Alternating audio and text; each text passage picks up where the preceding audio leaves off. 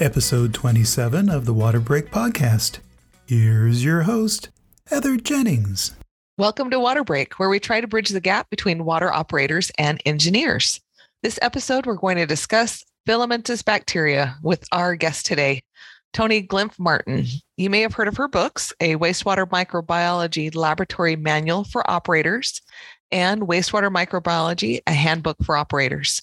Toni is a wastewater microbiologist and a certified operator B level with 40 years experience in wastewater.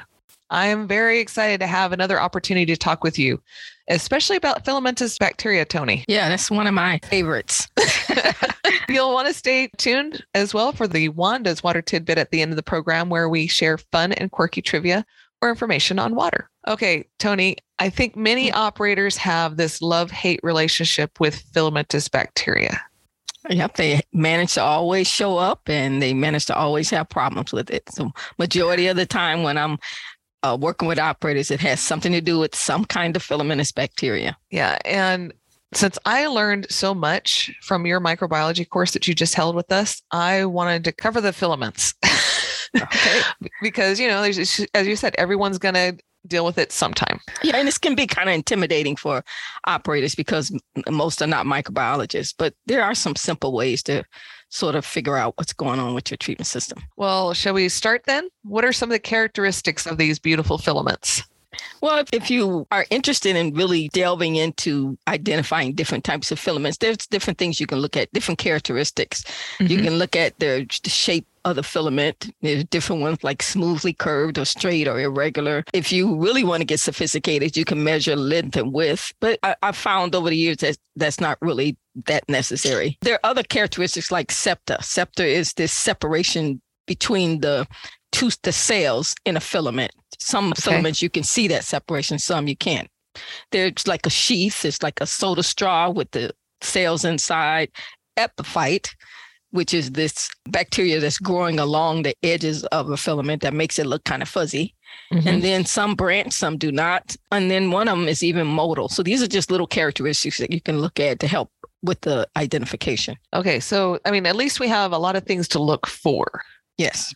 But you, you talked about there being two main different kinds of filamentous bacteria. There's a group that causes sludge bulking, and then there's a group that causes foaming. And generally, the ones that bulk don't cause foam, and the ones that foam don't cause bulking. There's only one filament that actually does both, but for the most part, the bulkers bulk and the foamers foam.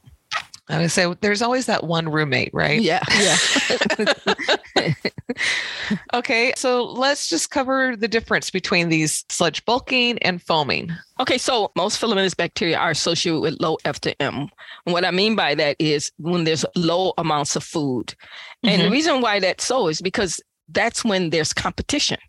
And so the filamentous bacteria kind of respond to what I like to call predation pressure.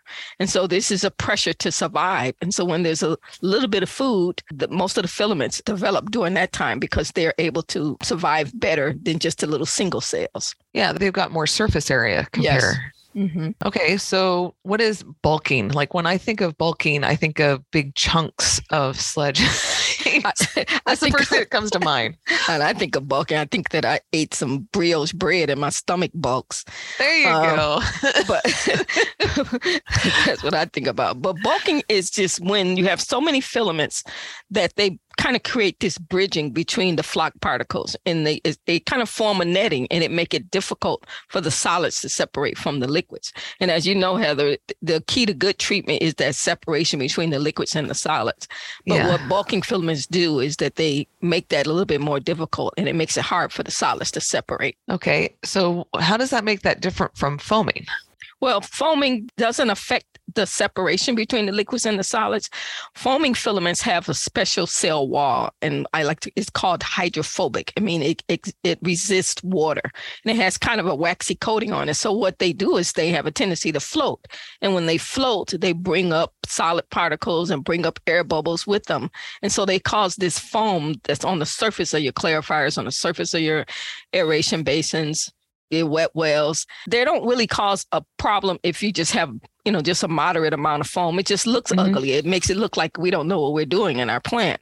Yeah. But when it can get pretty bad when you have excessive amounts of foam because it'll spill over the weir and it can start you can lose solids. You can even freeze in the wintertime and just cause yeah. a kind of a headache in the plant. Yeah, I actually visited a plant that they had to keep their aerators on full blow mm-hmm. as high as it'll go just mm-hmm. to like keep the filaments down.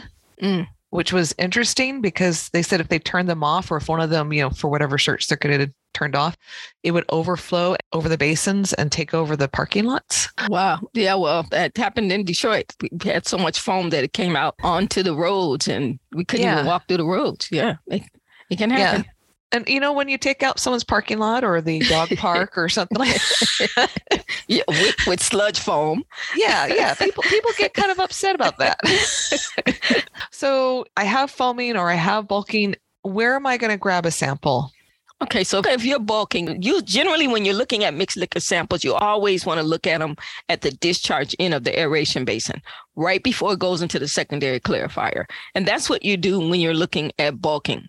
But when you're looking at foaming, you want to make sure you take a sample of the foam because okay. if a filament is causing the foam, it will be in the foam.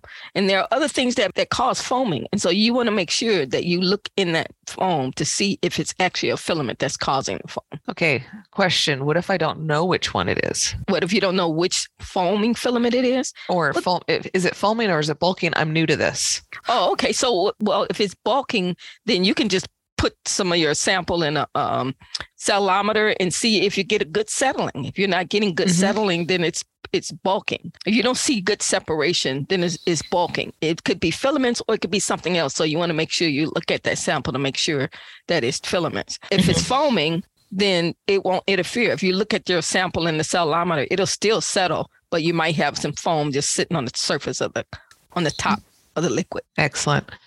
Okay, so am I going to make a smear or a wet mount? Like, how do I prep these slides? And I'm talking about a microscope slide. Okay, so when you're prepping the microscope slides, what you'll do for bulking and for foaming, you want to make a smear okay. first. You want to make a smear first. And that's just simply putting a set amount of the sample on that slide, kind of smoothing it out as thin as you can, and then setting it aside and letting it dry. And you want it to air dry naturally. You don't want to run it over a flame or anything like that. And then here in Arizona, we have no problems with drying things out. Uh, believe me, I experienced your heat. I never been able to not get in my car and drive because I couldn't touch the steering wheel when yeah, I when look at your sunscreen there. next time. I promise. Well, I guarantee you, you if you take one of those slides and just sit it out on the car for a second or sit it outside, just stand out there with it for a few seconds and come back, it'll be dry. There you go. Uh, there you go. but you want it to dry because you're going to want to stain it. That's what the mm-hmm. smear is for. But you can also do a wet mount. And, and with the wet mount, you want to look for some of these characteristics that we talked about earlier, like the shape of the filament. You want to look for to see the shape of the individual cells. You want to look to see if you see branching or motility. Sometimes when you smear, when you do a smear and you dry it out, it loses some of the good structure. So okay. that's why you want to do a wet mount. So a wet mount is just simply taking the same volume of, of the sample, putting it on a slide. But this time you want to use a cover slip and you put a cover slip on that slide and then you look at it that under the microscope and you want to look at it under the highest possible magnification that you have preferably 100x which is the oil immersion lens but if you don't have 100x go, go 40x which is 400 magnification can you use immersion oil with any of the other other than 100 no, the other lenses are called dry lenses. So you mm-hmm. don't use oil with any other lens besides your 100x oil immersion lens. And it should be written on that objective. If you don't okay. see 100x or immersion or oil on that objective, you do not use it. Those are dry lenses and they won't work with the oil. Okay, so let's talk about the next step, which would be gram staining. Yes. Uh, th- this is a series of staining with crystal violet, Gram's iodine, alcohol, and safranin. Yes. What this stain does, it, it kind of separates the bacteria into two categories. The ones that have fat, like our floc formers. Our floc formers have fat on their cell wall because that's what helps them to stick together to form floc. Then there's other uh, types of bacteria that don't have fat. And so what this gram stain does, it distinguishes between the two. The ones that have fat will not turn purple because that fat will be rinsed off with the alcohol. The ones that don't have fat will turn purple because the alcohol cannot rinse the stain off. So you have gram positive, the ones that don't have fat, and you have gram negative, the ones that do. Okay. what about this thing called gram variable? Okay. Oh, okay. So gram variable filaments, these are filaments that have a sheath. And so the reason why it looks gram variable is because parts of it is pink and parts of it is purple. Uh, so parts look positive and parts look negative. And so it's generally the cells on the inside of the sheath are positive. So those will be purple. And then the sheath itself will turn pink. So that's how you get this gram variable. I'm like, once again, it's always that one uh, yeah, yeah.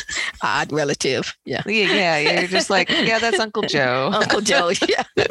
okay. So I've grabbed the sample, I've stained it, and now we start investigating what we're seeing. And I really liked how you did kind of a an elimination process. Right. Right. right. So let, let's go through that. Okay, so what, what I first do is I look at the gram stain because there's two filaments that's gram positive. There's three filaments that's gram variable, and all the rest of them are gram negative. So the one of the first steps to do is to do a gram stain. At least you know which category is. If it's gram positive, it's relatively easy because you only have to pick between two. If it's gram variable, that's easy because you only have to pick between three. But if it's gram negative, then we know that we got to do a little bit more work and look for a few more characteristics. Sounds like we're going to be there for a while. yeah, yeah. Let's talk about the positive ones then. Okay. So the gram positive ones are Nostocoida, and Microthrix parvicella. They're very distinctly different from one another. So it's really pretty easy to distinguish between the two. They're gram positive, so they're going to be purple. Like I said earlier, uh, most filaments like low F to M, but it's something else that's going to determine what gives that particular filament a dominance. So mm-hmm. Phenostocoida is low F to M and it likes starches like potato waste or, and this one is mostly, you see it dominating mostly in industrial systems. You rarely see it mm-hmm. dominating in municipal systems. But it looks like a purple beaded necklace. So it's really easy to distinguish between Microthrix, which looks like purple spaghetti. Ta-da! yeah. So if you got purple beaded necklace when you do a gram stain, then it's automatically nostocoida. And so you know you probably got some issue with some starch waste. Microthrix, on the other hand, is that one cousin that's both a bulker and a foamer. And so yeah. when you see this one, it'll you'll, it'll just see purple spaghetti. And what it likes, it likes the low F to M, of course, but this one really loves our animal and vegetable greases, oils, and fats. So if you got lots of restaurants and cooking grease and oils, it, mm-hmm. it loves that. And you mentioned that it, it likes colder temps. What is cold to a filament? Well, the wintertime to us. So okay. generally, if you have foaming in the wintertime, it's due to Microthrix parvicella because it it has this unique ability to break down greases and oils when they're more in a solid phase, when they're thicker. In the summer, they're they're more dissolved. In the wintertime, they're more solid. And so it has a unique ability to break down greases and oils under colder conditions. So usually if you're gonna have foaming in the wintertime, it's usually this one. Okay. But what if I have foaming in the springtime? It might be this one too. That's why you need to do a gram ah, stain and mm-hmm. look at it. Okay see if you see purple spaghetti. Yes. It, it looks cool under the microscope, I swear. Both of them do. Okay, so let's talk about gram variable. Okay, so there are three filaments that's gram variable, and that's type 0041, type 0675, and type 1851. And you, you have to say all the zeros, right? Yes, you do. You can't just scrap the zeros and say 41 because that's not its name. Got that's it. just like that's like calling me knee without the tone. I'm saying Toni. It's the whole name. Got you it. have to say the whole name. I'm calling you Heath. You know. Oh yeah, no. so it better be Heather. yeah, so it's got to be Heather. So that's its name is 0041. Uh, so 0041, 0675, and 1851. And the unique thing about these three is that they all like the same conditions. They all like low F to M and low nutrient conditions. And the other unique thing about the three of them is that they all have epiphyte. So they all have that attached bacteria growth on them. So they look fuzzy. 0041 is the larger one. 0675 is the medium one and 1851 is the skinny one. But who cares which size it is? Mm-hmm. If we see a fuzzy gram variable filament, then we know that the issue is low F to M and low nutrients. They look alike, they're just different sizes, but they all have the same cause. And I'm really glad that we can just lump them all together because I'm like, it looks fuzzy, but how thick it is compared to everyone else. Like my microscope doesn't have that measuring on it. or, or you can't remember with your eyes. It's just extra work and it's, it's unnecessary work, especially if they all just like the same thing. So I'm looking under the microscope and I've done my gram staining and it's unfortunate that it's negative. Oh man, that means that you got to do a little bit more investigating. All right. So that's when we're going to start using the Neisser staining. Well, you can. You can do it if you have time to do it, but I don't think the Neisser stain is necessary. It's an additional tool, but the only thing that the Neisser stain is going to help you with is going to let you know if you have 0092 or 021N because Nostocoida is not is the uh, gram positive one. So you can do a Neisser stain. The Neisser stain will help you at least eliminate two other filaments from it, but all the other ones are Neisser negative, just like the gram negative. So Neisser looks blue. The Neisser stain, what it does is it stains polyphosphate. So any filament, there's lots of filaments that store polyphosphate, that store phosphorus. And so not just the PAOs or biological phosphorus removal bugs, but this is this is a unique ability of lots of different types of microorganisms. And so what the Neisser stain does is it stains any polyphosphate or phosphorus that's in the cell wall or in the cells of the filament. Uh, Nostocoida is positive, type 0092 is positive, and type 021N are, are positive also. Okay. 92 looks like little purple blue sticks. It likes greases and oils and fats, just like Microthrix does. hmm And then type 021N, it looks like stacked hockey pucks. And so it's really a unique filament. It's a very easy filament to identify because it's the only one that looks like a bunch of stacked hockey pucks. But it also likes septic waste. It likes waste that's deficient in nitrogen, sort of Mhm. low DO dish conditions. Those organic acids and things. And organic acid, yes. And that could come from just basically septicity, or here in Arizona, we have some lines that are very shallow. Yep. And you get anaerobic digestion on the way to the plant. Yes, yes. And, you know, you get organic acids out the wazoo from that. Yeah, and you also it, it- they're notorious in biological phosphorus removal systems because they have that anaerobic zone or anoxic zone right prior to aeration basin, and there's lots of organic acids being produced. And you also, if you have an anaerobic digester, and Mhm. you're you're bringing that supernatant back to the head of the plant. A lot of times you'll be bringing in fatty acids or organic acids, and so it can favor the growth of those microorganisms also. All right. Positive is blue, negative is brown. Right, it's kind of a brownish color. Okay. And these filaments are split and they can have a sheath or not have one. Correct? if you've looked and they're not gram positive, it's not Neisser positive, if it's gram negative or Neisser negative, then we got to look for some other characteristics. So we can look for sheath, we can look for attached growth, which is called epiphyte, or we can look for sulfur granules or motility. So these are four other characteristics we can look for if they didn't pass the gram test or the Neisser test. Okay. So th- these are the funk outs. Yeah. They're both negative. I'm Yeah. joking. So yeah. those with the sheath and the epiphytes, is there anything like specific to know what they look like? Yeah. So you have four filaments that have sheath with the epiphyte. Mhm. And that's type 1701, type 0041. You should remember that one. Yeah. Type 0675 and type 1851. And so if we're going to take this step, we've already eliminated 0041, 0675, and 1851 because those are the ones that are gram variable. But the only thing that this step would help us to identify is type 1701. And the thing that's unique about type 1701 is very thin. It has uh, sausage shaped cells, but its attached growth is very long.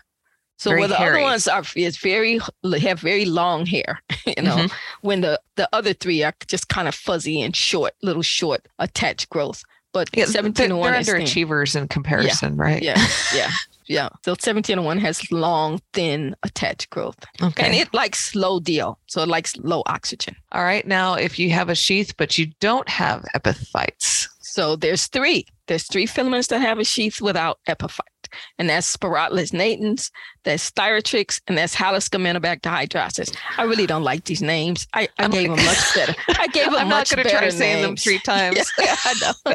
but anyway, those are the these are the three that have a sheath, but they don't have the attached growth, and most of them are basically low DO. So it's generally low DO is the main theme of these. Sphaerotilus natans looks like sausage links in, within that sheath. It can have false branching. It likes low DO for the applied loading. Thiothrix, it's kind of barrel shaped cells inside the sheath. And it also likes low DO organic acids, septic waste. Halisca hydrosis is a really thin, skinny, looks like pins in a pin cushion. And it also likes low DO. Yeah, I'm still not going to say those names three times fast. so I've looked through all of this. You know, I've grammed and I've nizered, and there's still two left. Mm. So how do I know which one's which? Well, also we can look at the sulfur granules. So mm-hmm. the Thiothrix has sulfur granules. These particular uh, filaments have the ability when there's uh, reduced sulfur compounds available, and that's when it's extremely low DO or septic mm-hmm. waste they will take and they will stir that sulfur and use that as a food source. And so you can literally see these sulfur grains. They look like little lighted, sparkly, colorful dots inside the filament cell, the whole length of the filament. And so there's uh, Beggiatoa does that. Thiothrix has sulfur granules, type mm-hmm. O21N and type 0914. So you can just look for sulfur granules. And so if you see sulfur granules, it doesn't matter which filament it is. Because if you see sulfur granules, that means that you have septic waste. Mm-hmm. And so once we take that step, now we've eliminated just about everything from the list. Beggiatoa, of course, is the one that has sulfur grains, but it's also the only one that's motile. So it swims. But the only one that's left yeah. over after all of those steps would be type 0961. It's not gram positive, it's not Neisser positive, doesn't have a sheath, doesn't have attached growth, it's not motile, but it just looks kind of like almost sausage shaped cells and mm-hmm. it likes the low soluble BOD. That makes me think this one's not even trying. Yeah. Like- Rarely do we see a problem with this one. I've seen it, you'll see it here and there in a plant, but I've never seen it dominate in any mm-hmm. treatment system. Now, I wanted to cover real quick the difference between true and false branching because the first time I saw it, I couldn't tell. Oh, okay. Yeah. So, you know, when we look when we were looking at it and looking a little more closely, it looked like the false branching, like the, the filaments were just close to each other, touching, but they were still yeah. separate. Well, here's a tip. Mm-hmm. There's only one filamentous bacteria that has true branching, and that's Nocardia, and it's a foamer. Oh, okay. Any other, don't worry about it. no, any other filament that you see in there that has true branching will most likely be fungi and fungi are very large compared you know compared to filamentous bacteria. So the only filamentous bacteria that has true branching is nocardia. So okay. if you see any other type of branching it's probably false. And then that's Sphaerotilus natans all right. I will believe so we've covered the bulking filaments. Mm-hmm. what about those foamers? Okay so the foamers are easy. All foaming filaments are all of them are associated with excess greases oils and fats all of them are associated with low F to M, and all of them have hydrophobic cell walls, which means they have this waxy coating that helps them to float. There's only three. So if you're foaming, it's easy. There's only three. And so you come in and you do your gram stain. You, you want to first thing you want to do is grab a sample of that foam. You want to make a smear. You want to do your gram stain. That's all you have to do for foam. And then if it's gram positive, it's Microthrix or nocardia. If it's gram negative, it's type 1863. So all of these filaments, like I said, they like low FDM, greases, oils, and fats, but it's something else that's going to determine which one dominates. So when you do the gram stain, you have Microthrix and nocardia is gram positive, and you have 1863 that's gram negative. Mm-hmm. So if you do 1863, it looks like a pink dash line. It's very easy to identify, pink dash line, and it likes a lower pH. So when you start seeing a decline in your pH and you got the greases, oils, and fats, the low F to M, then and you get foam, then it's probably type 1863. If it's gram positive, it's Microthrix or Nocardia. Microthrix, we already talked about, looks like purple spaghetti and it likes uh, animal, vegetable greases, oils, and fats. Mm-hmm. And the other one is the true branching one, which is nocardia, which just kind of looks all like totally branched net. My daughter called it a, it looked like a firework. Yeah. Where it yeah. had so many things coming off of it. Yeah, exactly. Yep. And, and exactly. yes, I do torture my children. I'm like, look what I mm. saw today. yeah. They got they got to learn. So I have to ask, is it possible to have multiple things all at once? Oh, yes. It's no problem if you see just a tiny bit of different ones. But if you have significant amounts of more than one filament, then that what that says is that your conditions are variable and that they're always variable. And so uh, you create conditions at one time at part of the day conditions are favorable for one and at another part of the day conditions are favorable for the other so that means that you have a consistently uh, see sounds like an oxymoron yeah consistently yeah. variable conditions coming into your plant so much so that it can favor different filaments at different times uh, see i would see that more in like the food processing or beverage industries where they're going from one thing to the next thing to the next thing, maybe all in the one week. Yeah, exactly. Exactly. Yeah. And I have seen that in those industries. Yeah. Okay. And big question because the number one thing I hear is how to control them. Oh, you just throw some chlorine in. Oh, that's just the band aid. That's the band aid. You're just going to keep on spending money on chlorine. And I've seen plants operate that way. You know, chlorine, the filaments get up, chlorinate it down. Filaments get up, chlorinate it down. But the best thing to do is to figure out what is it that's causing the problem. Mm-hmm. What's causing the problem? What, what's happening that my system is favoring the growth of this filament? And then try to control that. And I totally understand that as operators, especially now, we've got unique sets of circumstances where we have to have extended aeration or longer sludge ages so we can nitrify. And then you have other conditions for BioP. And so it's going to come to a point where we're going to have to tolerate some filaments in our plant and it's not going to always look as pretty as, as it used to look. But to the extent that it's possible it's always better to look at the conditions that's causing the problem and then make those corrections rather than just apply the band-aid all the time. Because chlorine doesn't just single out the filaments even though oh, no. they might get the most of it but you're still impacting the rest of the plant. And so if you can avoid doing that i would avoid doing it and i try to see if we can uh, figure out the cause and handle it that way i had uh, one gentleman who was just very desperate to knock his down and he said he chlorinated for three days through the RAS, and the, the percentage made my eyes swim. and I'm like, so how's it functioning? He goes, well, not too well. I'm like, because everything's dead. Yeah, you're killing it all. You're, killing, know, you're it all. all. It, this is chlorination is like chemotherapy for mm-hmm. uh for wastewater treatment plants. Everything so, goes down. Yeah, so it it harms other functions. So if you can avoid it, I would avoid it and just try to handle it by doing some controls. And you just got to understand you have to be patient. When you make changes, you can't expect to see a, a change tomorrow. It's usually going to take two to three sludge ages to see some changes. So don't make a change today and then say, oh, it's not working and throw in some chlorine just you have to have some patience too. Okay. And what other process controls can you do? Well, I mean, I remember one of the things you said it's going to look worse before it looks better. So yeah, sometimes the most important thing is most of them love low F to M. So the the one of the first things that most of the time we're going to do is to increase our wasting. That's usually the first thing we do is to increase our wasting as much as we can to maintain the sludge age that we need. That's usually the number one thing to do is that if it's greases and oils, then you need to have some grease control. And I'm not talking about hot hot water that emulsifies hot water it. to melt it, yeah, to melt it, the grease down. And then also, if it's low DO, then then pop them to DO. And I know a lot of people are trying to save on energy costs and all that kind of stuff. But then you got to balance: is it energy costs or is it chlorine costs? You know, so they're aerobic; they need the air, they need the oxygen. Yeah, I have seen some systems where they really just need a mixer to move that oxygen mm-hmm. through those dead zones. Yeah. Yep. They don't need a yep. new aerator. So that would save them some money.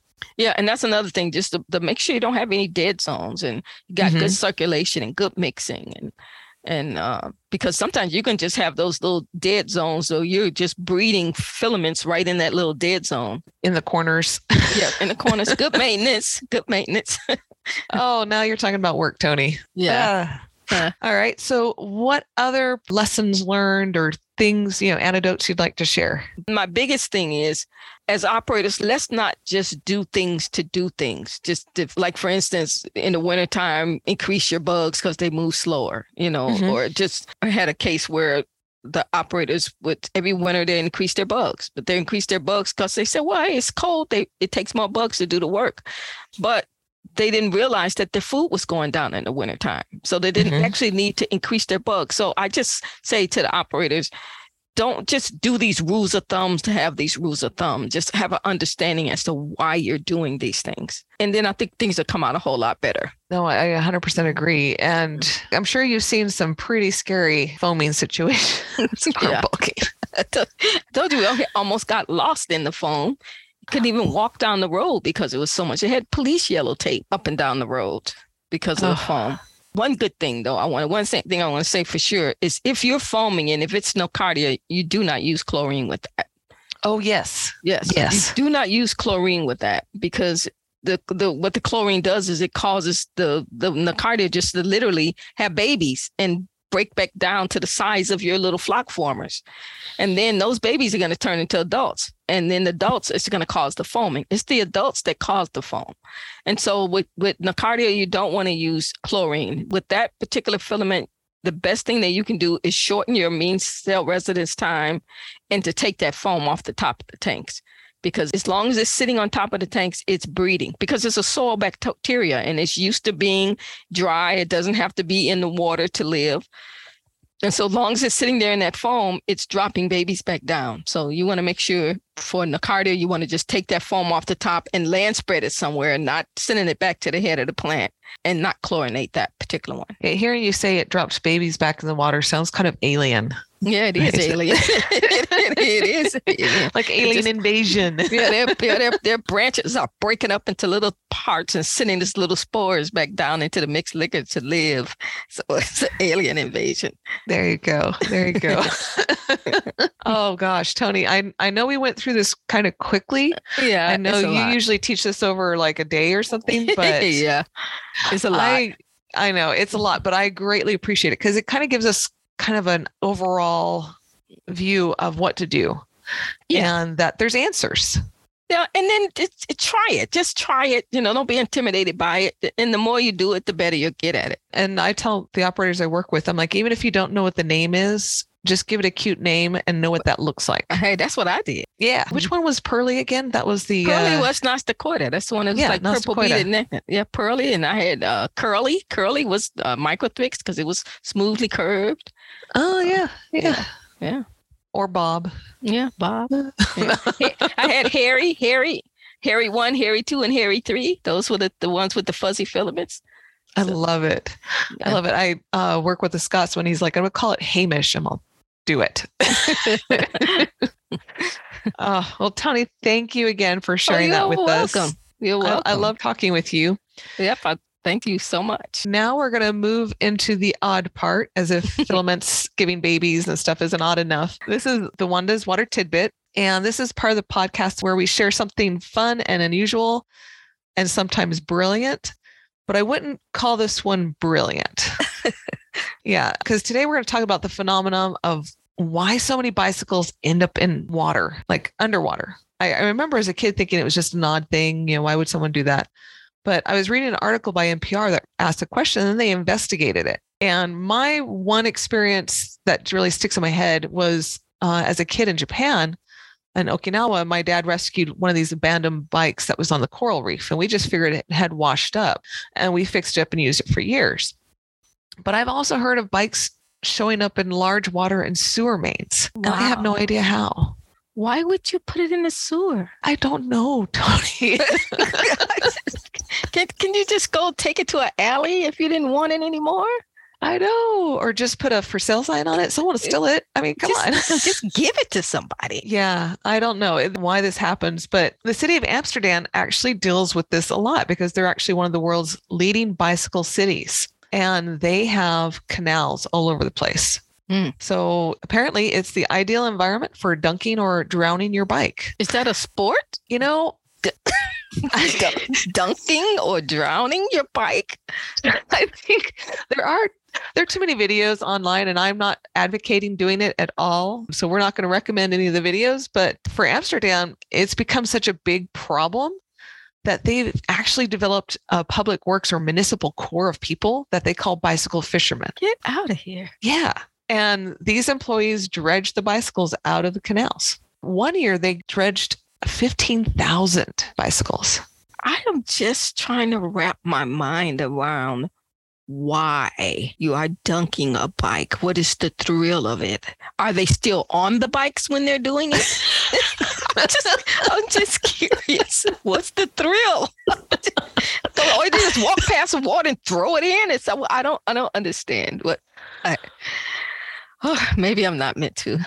Yeah, no. Uh, well, you know, Amsterdam's not the only city that deals with this. This is Paris and Tokyo, Melbourne, London. I mean, like anywhere there's water. And what's interesting is the bikes can build up so much that in the waterways that they scrape the passing boats. And Oh, no. locals call that bike fishing when that happens. Oh. Yeah. Okay. Yeah. I, I still don't get it either. I'm just thinking it, Amsterdam is a good place to be selling a bicycle. If you know most of it's going to be in the water and people are going to have to buy new ones, that's a good place to sell bicycles. I think people should go there and fish for bikes and then take them home and sell them. Have it Yeah. as it as a job. Yeah.